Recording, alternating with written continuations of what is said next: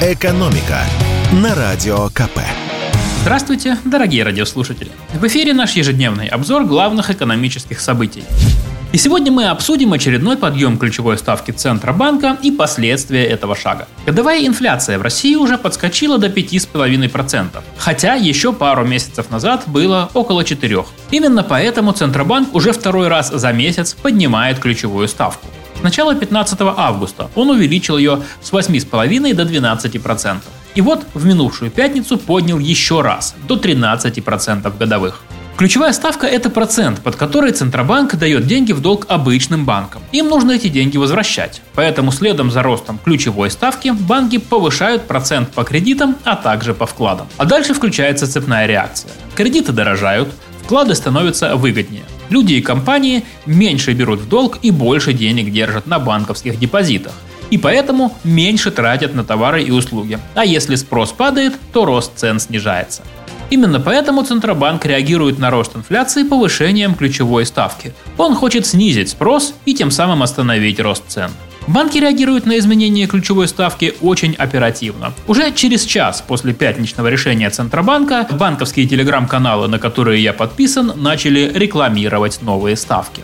Правило тут простое. Насколько выросла ключевая ставка, настолько поднимется и средний процент по вкладам и кредитам. Вот какие условия давали банки до подъема ключевой ставки.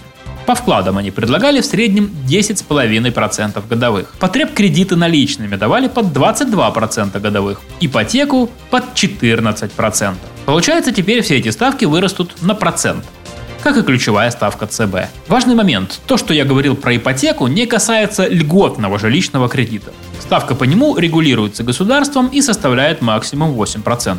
Так, ну а теперь главный вопрос. Что делать? А вот что. Как правило, банки повышают процент не моментально. Обычно они меняют условия примерно в течение недели после изменения ключевой ставки Центробанка. Поэтому, если у вас вдруг завелись лишние деньги и вы хотите открыть вклад, то есть смысл подождать. В конце этой недели и уж тем более в начале следующей все банки уже определятся со ставками. Можно будет сравнить и выбрать самую выгодную. Если же вам нужен кредит, то бегите за ним прямо сейчас, иначе не успеете и ставки вырастут. Если же у вас есть одобренная ипотека, то ставка по ней не должна измениться. Но не затягивайте со сделкой. Если период одобрения закончится, вам придется заключать с банком новый договор уже на менее выгодных условиях. И еще сегодня хотел бы э, ненадолго вспомнить кризис 2008 года, юбилей которого как раз приходится на эти дни. К началу мирового финансового кризиса Россия немного опоздала. 15 лет назад, 17 сентября 2008 года, российский банк Китфинанс не смог выплатить контрагентам 7 с лишним миллиардов рублей. Это стало первым серьезным кризисным звоночком для российской экономики.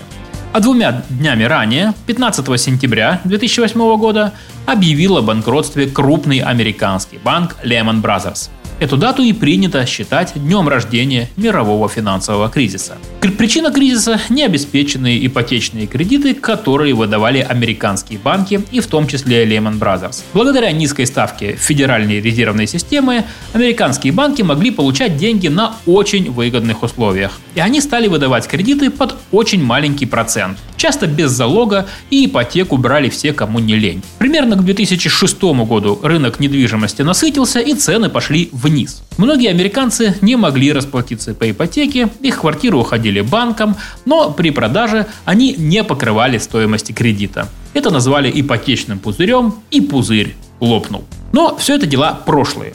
Сейчас многие боятся, что мир снова накроет кризис, и э, в связи с этим грустным юбилеем этот вопрос снова висит в воздухе.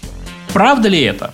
С таким вопросом мы обратились к директору Центра конъюнктурных исследований Высшей школы экономики Георгию Остапковичу. И он успокоил нас так. Кризис рано или поздно случится. Просто потому, что экономика циклична и в ней время от времени происходят такие неприятные события. По мнению эксперта, экономический спад может наступить на рубеже 2024-2025 годов. Но признаков прям уж серьезной рецессии эксперт не наблюдает. Если кризис и случится, то скорее у нас он будет относительно мягким. Да и не только у нас, скорее всего. Если в 2008 году из-за падения цен на сырье российская экономика потеряла почти 8%, то теперь, по словам эксперта, должно наступить что-то вроде временного застоя, ослабления экономического роста. Опять же, если этот кризис вообще случится в эти сроки. Почему нас ждет э, не такое серьезное падение? Ну, потому что российская экономика уже не так сильно зависит от нефти и газа, а финансисты уже научились гасить кризисы.